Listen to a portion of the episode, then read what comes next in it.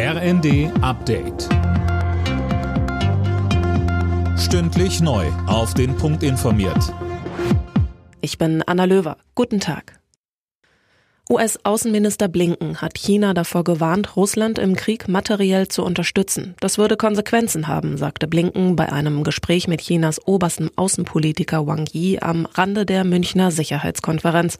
Gleichzeitig betonte Blinken, die USA wollen keinen Konflikt mit China. Weiteres Thema war der über den USA abgeschossene mutmaßliche Spionageballon aus China. Blinken sagte, diese unverantwortliche Tat darf nie wieder geschehen. Er sprach von einer Verletzung der US-Souveränität. Wang Yi warf den USA im Zusammenhang mit dem Abschuss dagegen exzessive Gewaltanwendung vor.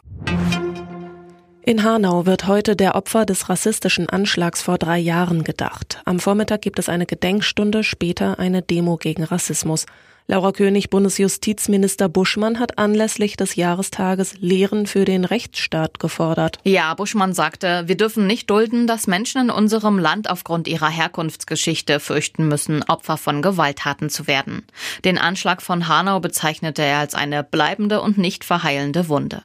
Am 19. Februar 2020 hatte ein Mann neun Menschen aus rassistischen Motiven erschossen. Dann tötete er seine Mutter und sich selbst.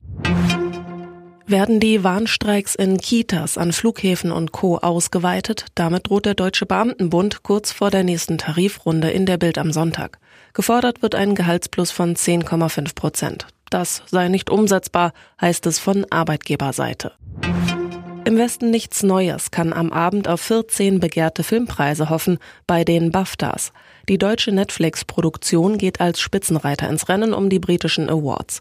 Das Antikriegsdrama ist unter anderem in der Kategorie Bester Film nominiert. Alle Nachrichten auf rnd.de